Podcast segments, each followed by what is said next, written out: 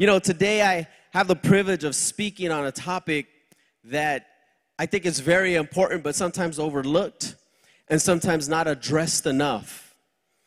And I'd like to start by just saying, you know, when you and I become a Christian, when you and I accept Jesus as our Lord and Savior, and when we made that internal decision to finally follow Christ, right, and to change our life and to try to do right in His eyes, there was one thing that should have been made available to you and I. That one thing is a thing that's in God's tool bag. It's a tool that I believe God has put in there, but like all of you men that have tool bags, you know, you have the tools you always use, and then you have some of the ones that are kind of just at the bottom because you never use them. They end up there like, oh yeah, what's this? Oh, that's for something that I hardly ever need. I just needed it this one time. But this is a tool that should be used more often and it's the tool that is meant to build us up as Christians. It is meant to make us stronger. It is meant to make us smarter in the things of God. How many know we got to be smart in the things of God? And it's meant to improve our faith.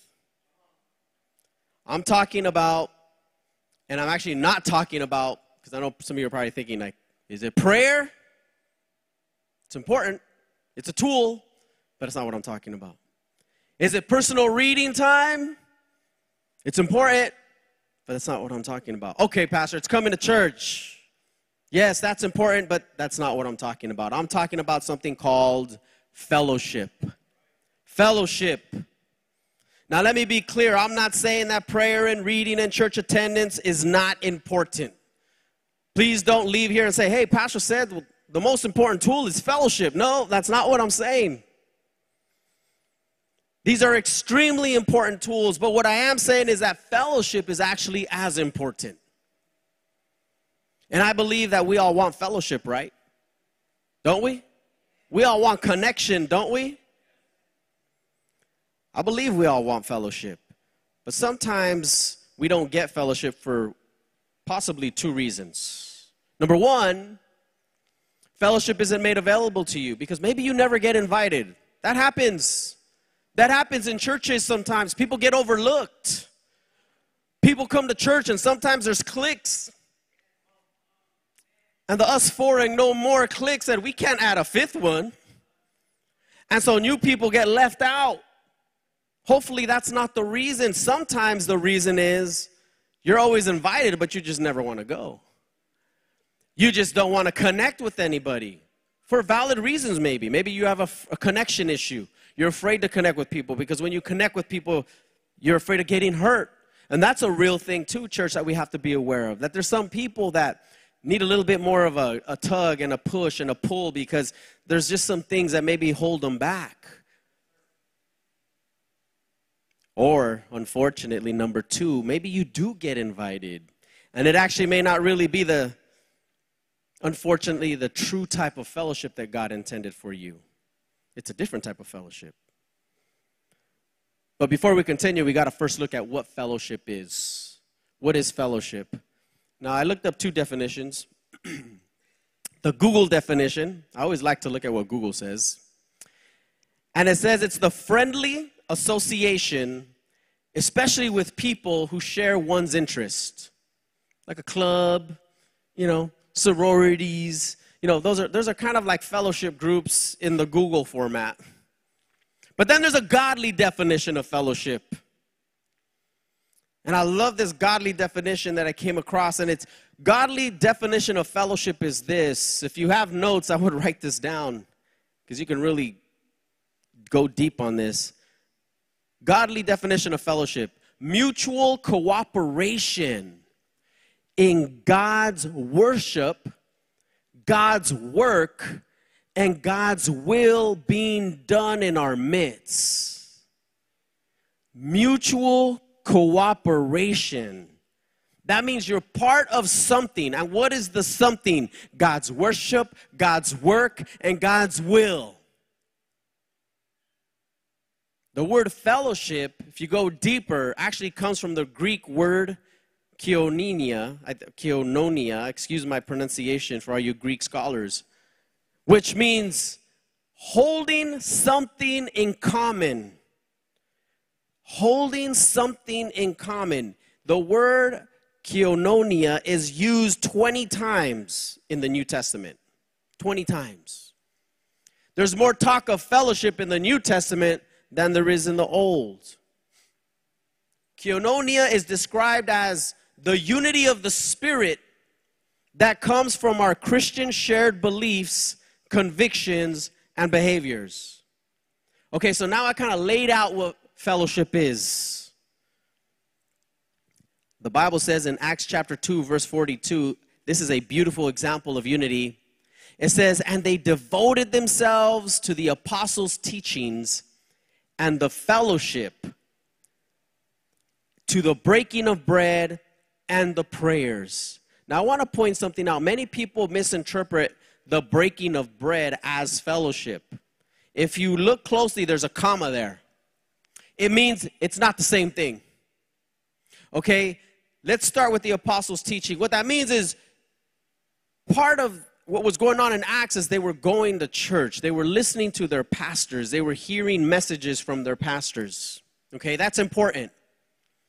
But then it says, and the fellowship.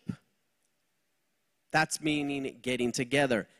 Then the breaking of bread. The breaking of bread referred to communion, the sacred act and the obedience to the commandment that Jesus said, Do this in remembrance of me.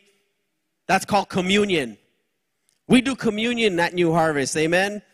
Because God commanded us to. It's important.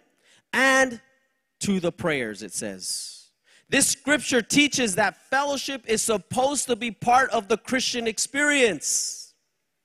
It's not just about coming to church. It's not just about being involved in the commandments of God. It's not just about praying.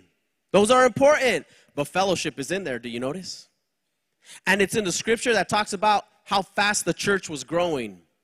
It's in the scripture about what God was saying when there was a mighty move of God after the Holy Spirit fell on the disciples. Fellowship was part of that outcome.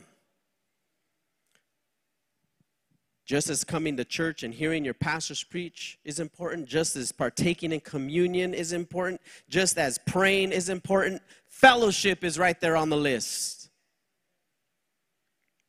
But just like those things have a purpose, Prayer has a purpose. Coming to church to listen to your pastors preach has a purpose. Communion has a purpose.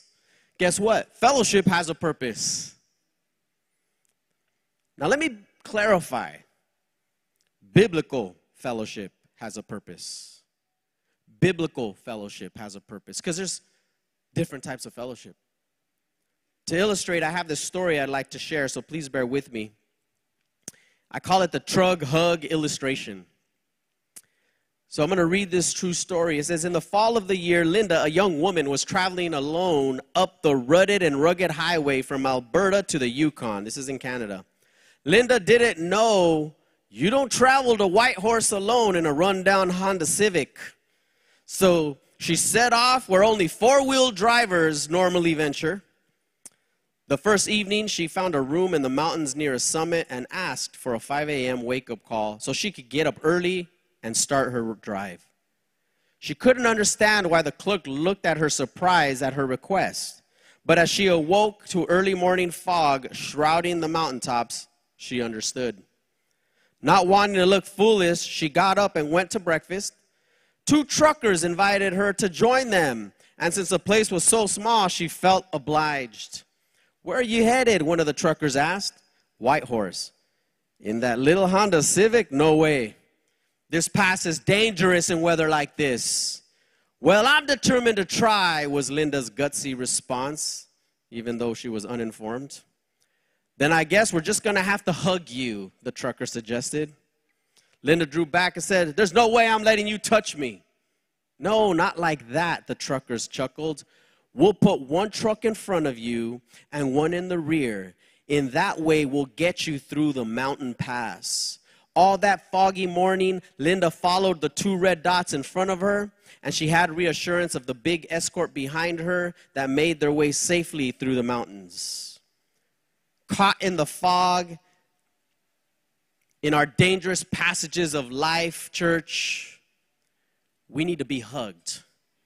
We need to be hugged with fellow Christians who know the way and can lead us safely ahead because they know this person is not realizing how dangerous this road is. And gently encourage her to come along and follow you.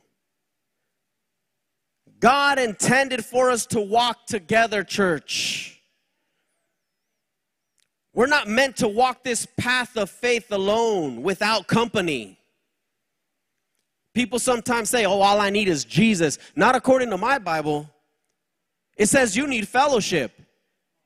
But I'm not, a, I'm not that type of person. Well, then you need to become that type of person because basically, this person did not think she needed the trucker's help. I couldn't get through it. I got this. The truckers are like, No, you don't. You think you do, but you don't, little girl.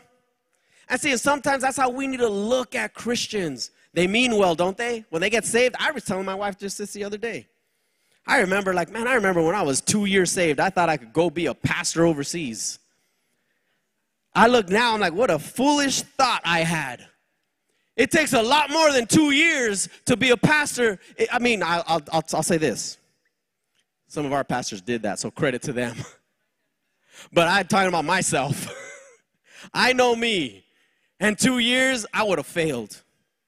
I already know. But this person had confidence like, like I did when I was two years saved. Oh, I got a Civic, I can make it. But see, fellowship serves the purpose of guiding and protecting the younger Christians, the safety church. Do you know fellowship has that purpose? Specifically, this example shows that the more seasoned and experienced Christians should be willing to come alongside the newer ones, less experienced, with the purpose of guiding them safely through the dangerous passes of life.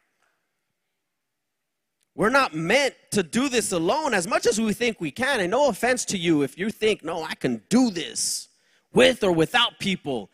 I appreciate your confidence. But Lord, I pray that God brings people more seasoned alongside of you because there's so much you can learn. I know you know a lot, but there's so much more you can learn. Which leads me to one of the purposes of fellowship, which is discipleship. Remember, everything that God puts in His Word has a purpose. Prayer has a purpose, coming to church has a purpose, having communion has a purpose, as does fellowship. And one of those purposes is discipleship. Fellowship that has a purpose should include discipleship. If you want to know, am I involved in true fellowship? Ask yourself, is there discipleship? Is, if there is no form of guidance or discipleship, it really isn't fellowship. It's more just like hanging out. God didn't call us just to hang out, church. I have an example. I remember as a young disciple, whenever someone would come to church for the first time and got saved, there was a group of us guys that made it a point to reach out to that guy and invite them out to Jack in the Box. Man, you want to go to Jack in the Box? Sure. All right, let's go. We're going up the street. Come on. As we got older, we transitioned to more refined taste, and now we take them out and we start taking them out for coffee. But if Jack in the Box works, go for it. And if it was a new couple, my wife and I would go and take them out to fellowship as a couple, but all for the purpose of discipleship. See, we cared enough for their salvation to pour into them. We encouraged them to serve God, to stay connected, to not get off the road, to not try to do things by yourself, to come alongside seasoned Christians and let them guide you. And you know why? Because people did the same thing for us. They took us to Rally's Burgers and Jack in the Box. It wasn't just hanging out. I remember in my early years, people would pull me aside and talk to me and take me out, and they would ask me questions about my faith. So, how you doing, Jose? How's your Bible reading? What are you reading in the Bible right now? And I thought that was normal. So I grew up in a church environment where that's what took place. What's your conversation like with a new convert? What's your favorite movie? That's cool. Where do you like to go eat? That's cool. But is there any faith injected in there anywhere? Is there any encouragement about Bible reading and spiritual development anywhere in that conversation? Because that's what they need. That's true fellowship, it's part of discipleship. It's discipleship with a purpose, church. Now, another purpose of fellowship is encouragement. That's the other purpose of fellowship. It's not just discipleship, it's encouragement. Hebrews chapter 10, verse 25 says, Not neglecting to meet together as is the habit of some, but encouraging one another, and all the more as you see the day, quote unquote, capitalized D, drawing near. First Thessalonians chapter 5 verse 11 says, "Therefore encourage one another and build one another up just as you are doing." Now both of these scriptures have a common word, and that word is encourage. Fellowship is a time to encourage one another, church. Fellowship is a time to check in with one another. How are you doing? How was that last trial you had? Did, it work out? Did you get through it? What, what took place? Did God do something for you? Praise God. That's awesome. Man, thank you, Jesus. Ask how each other's faith is going, not just how's your day going. And ask, are they growing? Are you growing in the faith? So when people ask you, How are you doing and how are things in your life going? Please don't be offended. In this very independent society that we live in, it's none of your business, is it? Some people ask you, How you doing? What book in the Bible are you reading? And people get offended. What does he think I don't read? Gosh. It's like, I'm just asking because I care about your growth. I care about your faith. Please don't get offended, church, when people reach out to you and ask you, How's your prayer life? It's not that they're trying to be nosy and judge you, they probably want to encourage you, like the Bible says to do so. They may be trying to build you up, like the Bible says so. And the first scripture mentioned, it says, Now more than ever, we need this encouragement why? Because the day is drawing near. And what day is he talking about? He's talking about the day that Jesus comes back for his church. Basically, the scripture's telling us that we need to be and stay encouraged because Jesus is coming back. You know, God doesn't want a defeated church, He wants an encouraged church. Amen? He wants us to be encouraged when He comes back. Because if we don't stay encouraged, we can get caught off guard and not ready for the return of Jesus. Because when we're not encouraged through fellowship, when we're not discipled through fellowship, what happens is you lose connection to a vital strategy that God intended for the church to use. This is why people that pray, read, and come to church sometimes stop serving God because they lack fellowship. I'm talking about the right fellowship, the disciple fellowship, the encouraging fellowship. Fellowship is a key to being ready for Christ's return. That's why it's so cool when people come to church and they sit around and talk afterwards. That's fellowship, isn't it? I love it. My wife and I, when we come back to Norwalk, we feel so refreshed to see people we love and care about that actually check in with us. How are things going, Pastor Jose? How's everything? Because we know they mean it. We know there's a genuine concern for us. Doesn't it feel good when people are concerned for you? But the devil lies to people sometimes and says, Oh, they don't stop bugging me. Ah, oh, just leave me alone. Can I encourage you? God's using them to encourage you. And if you were one of those encouragers, it's easy to get discouraged when people shun your encouragement And then you end up saying, I'm never going to encourage. I'm just going to let people fall. I'm going to let people stumble. Can I tell you, no, don't give up. God has called you to be an encourager. You know, you know what really, you know, the apostle Paul was so powerful, wasn't he? One of the disciplers in his life was known as the brother of encouragement, Barnabas. The man who discipled Paul was an encourager. And look at what he made. God made him, but look at what God used in him to make a mighty discipler, planner, apostle, Paul the apostle. An encourager was part of his life. I believe if Barnabas wasn't there, Paul wouldn't have become the person he did. See, we, we got to look at the big picture, church. Encouragement is important. Your words of encouragement during time of fellowship may encourage a brother or sister just to keep going on one more day when they felt like quitting that day.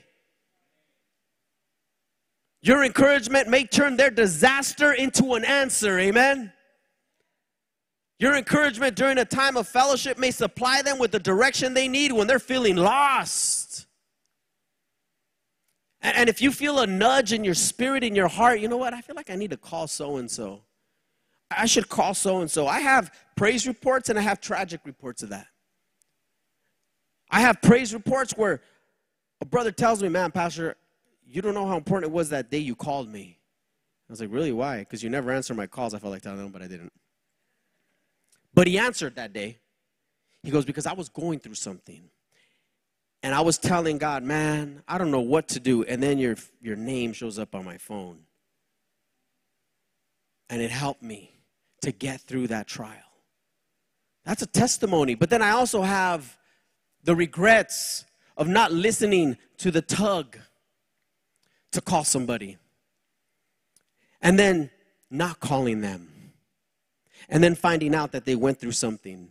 And I think, man, if only I would have called them, maybe that I could have helped change the outcome of that. You see, church, fellowship, encouragement is important. Proverbs chapter 27, verse 17 says this iron sharpens iron, and one man sharpens another. You know what that is? It's a, it's a sign, it's when two swords. Have you guys ever seen a chef sharpening his knife? Yeah. You got to rub up against each other sometimes. You got to be close in proximity to become sharp as a Christian. There might be some sparks that fly. I don't like what you told me. But you become sharper, you become more of a dangerous weapon against the kingdom of hell. When you allow yourself to be sharpened, amen? Iron sharpens iron, and one man sharpens another. But unfortunately, not all fellowship is true biblical fellowship.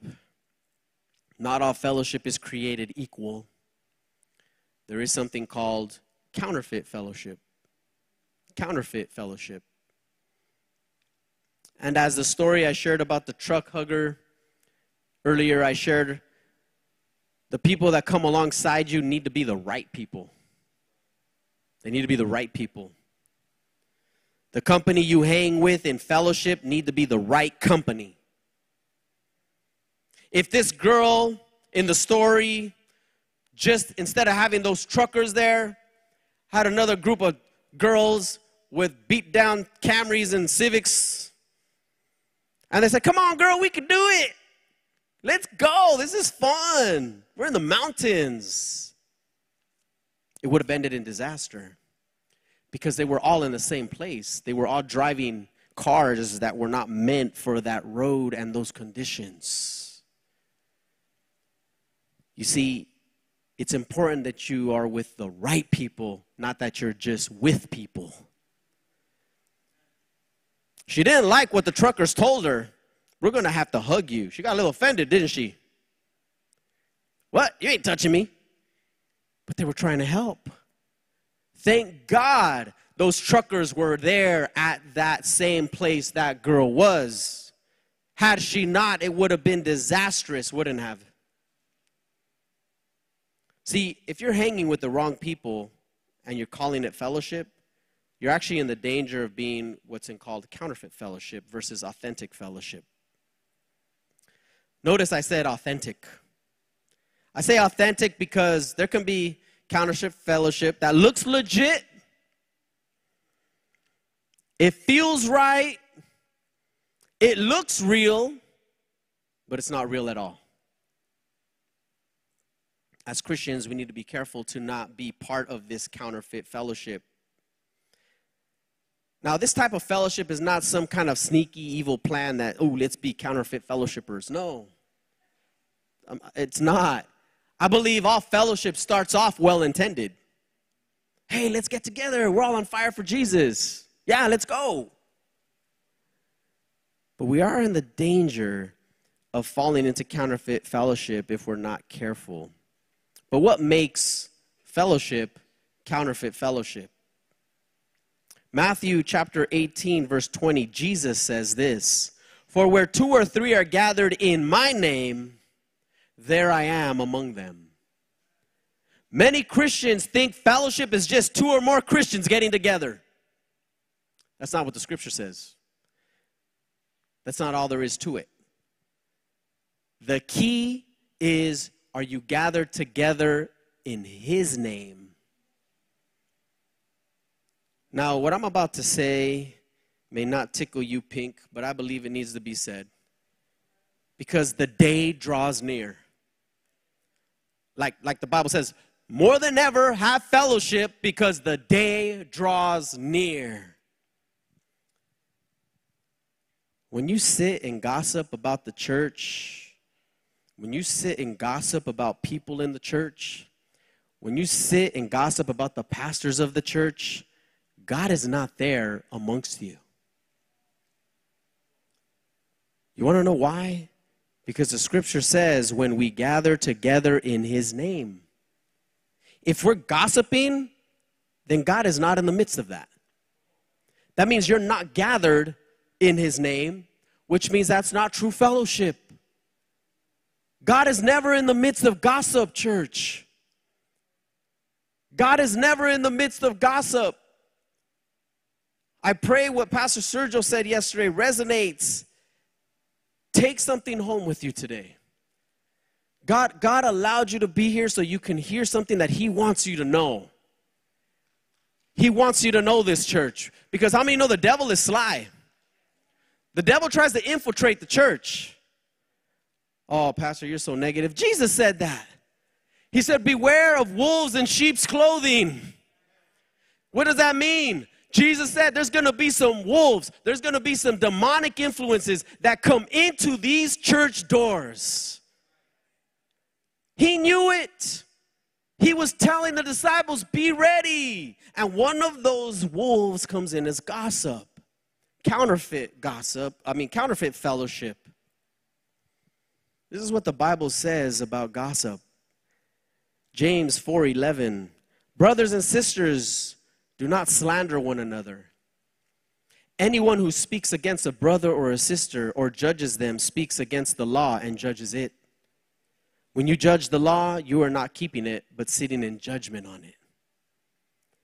James 1:26 he continues, those who consider themselves religious and yet do not keep a tight rein on their tongue deceive themselves, and their religion is worthless.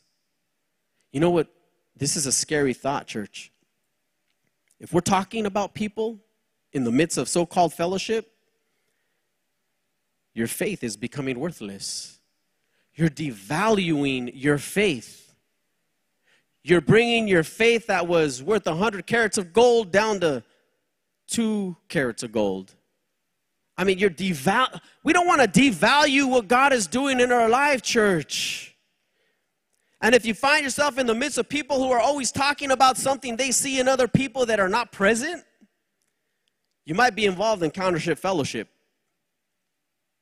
They can call it fellowship. Hey, you want to go hang out? Hey, girl, you want to go grab some coffee? But if all that's coming out of their mouth is bad talk about people that aren't there with you, that's counterfeit fellowship. And you need to be careful. because it will eventually affect you. Now, I've heard countless times people say to me, Oh, no, Pastor, I'm my own man. I can discern. I have the Holy Spirit. I'm not easily persuaded. Some of you may have heard people tell you that. However, if you keep placing yourself into those counterfeit fellowship situations, you're going to begin to be corrupted. 1 Corinthians chapter 15 verse 33 says, "Do not be deceived, bad company corrupts good character." Again, everybody's well intended. Everybody has a good heart when they get saved. You're cleansed, you're washed by the blood of Jesus. And you might be in good character. That's why I say be careful who you hang out with, because unfortunately, there are some people that are bad company. And if you start to align yourself with them and fall in with them and go everywhere with them and feel like you have to do everything because they encourage you to do it with them, your good character could begin to be corrupted. This is a real danger. Otherwise, why would the Bible be talking about it, church? In closing, true fellowship is when you hang around and are influenced by those who have fellowship with the Father, who have fellowship with the Son, and who have fellowship with the Holy Spirit. First John chapter 1 verse 3 the apostle says, That which we have seen and heard, we proclaim also to you, so that you too may have fellowship with us. And indeed, our fellowship is with the Father and His Son, Jesus Christ. See, you need to hang around with people that are hanging around with Jesus in prayer. You need to hang around with people that are seeking the face of the Father in prayer. You don't want to hang around with people that don't seek God. You don't want to hang around with people that are not in fellowship with God. Second Corinthians 13 14 says, The grace of the Lord Jesus Christ and the love of God and the fellowship of the Holy Spirit be with you all. You know what Paul is saying there? May God's grace and love be with you. Praise God for that. We feel His love, we know His grace. But then it says we also should know fellowship with the Holy Spirit. Are we communion? Are we communing with the Holy Spirit when we pray? That's why Paul says pray in the Spirit always. Because we need to be in communion with the Holy Spirit. When you're in communion with the Holy Spirit, when you're in communion with God, when you're in communion with God the Father, God the Son, you are communion with true fellowship. And when people hang out with you, they're going to experience true fellowship.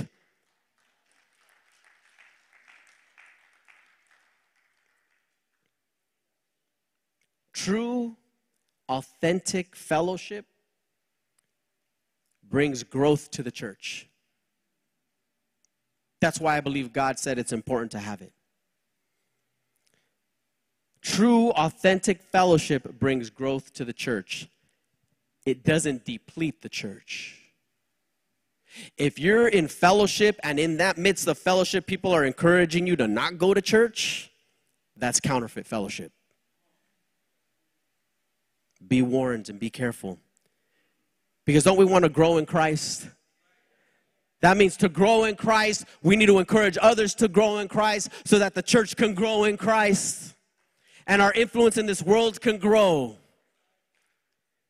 Acts chapter 2, verse 46 to 47 says, And day by day, attending the temple together and breaking bread in their homes. That's the food part we love. They received their food with glad and generous hearts. Yes, we always praise God for food praising God and having favor with all the people. Look at this. And the Lord added to their number day by day those who were being saved. You know why people were getting saved? Because they were having authentic fellowship. You know why the church was growing? Because they were having authentic, true fellowship. They were having food, praise God, but food is not fellowship. It's part of it. but it's not the only part of it. Is that authentic power of God, communion with people that are communing with God the Father, God the Son, God the Spirit? Are, is that evident in their life? And see, and church, I believe God more than ever as the day approaches, I believe God is giving us a warning. As the day approaches, we need to be careful. We need to watch out, like Jesus said, for those wolves in sheep's clothing. You don't think the devil wants to insert those people into the church? He basically already announced it to God, and that's why Jesus was announcing it to his disciples. So they could be careful because he's a God that loves us, isn't he? I thank God for the men and the women that discipled my wife and I. I, I thank God because I remember being challenged sometimes. I remember one day, this is funny. I'd been going to outreach like for a solid like I don't know three months. And back then we had outreach on Fridays and we had outreach on you know Saturdays and stuff. And one day I just decided, you know what, I got to catch up on some things. I got to fold clothes, wash clothes. I got things I got to take care of at home. And I just didn't go. And I got a call. And it was one of the, the brothers that called me. He goes, Hey, Jose, where you? We didn't see you at outreach today. I said, Oh, yeah, I had to take care of a few things. And I was encouraged to serve God, put God first. Now, I could have easily been like, man, who do they think they are to tell me I shouldn't be at outreach? I got things to do. I'm my own man. I run my own life. But you know what? They cared enough about me. They cared enough to know that my faith was still fragile, like a newborn baby is fragile. And if you leave a fragile baby by themselves outside, exposed to the elements, the enemy is quick to come and pounce, isn't he? And they were concerned. We didn't see him one day. I hope he's okay. And it ministered to me. I was a little upset, I'm not gonna lie. I was like, gosh, man, one day, seriously? There's like 30 people out there, they don't need me. But then one day God showed me it's because they care about you. You're still new. Stop thinking you know it all. It's like, oh, that's true. I'm only saved two months. What do I really know? Church, let's be encouraged. Let's be discipled through true, authentic fellowship. Be that authentic fellowship person. If no one is fellowshipping with you in an authentic way, then maybe God is giving you this message today. You be that authentic person. You be that authentic encourager. You be that authentic discipler. You be in communion with the Holy Spirit. You be in communion with God the Father. You be in communion with the Son. And then let true authentic fellowship come through you, and growth will come through you.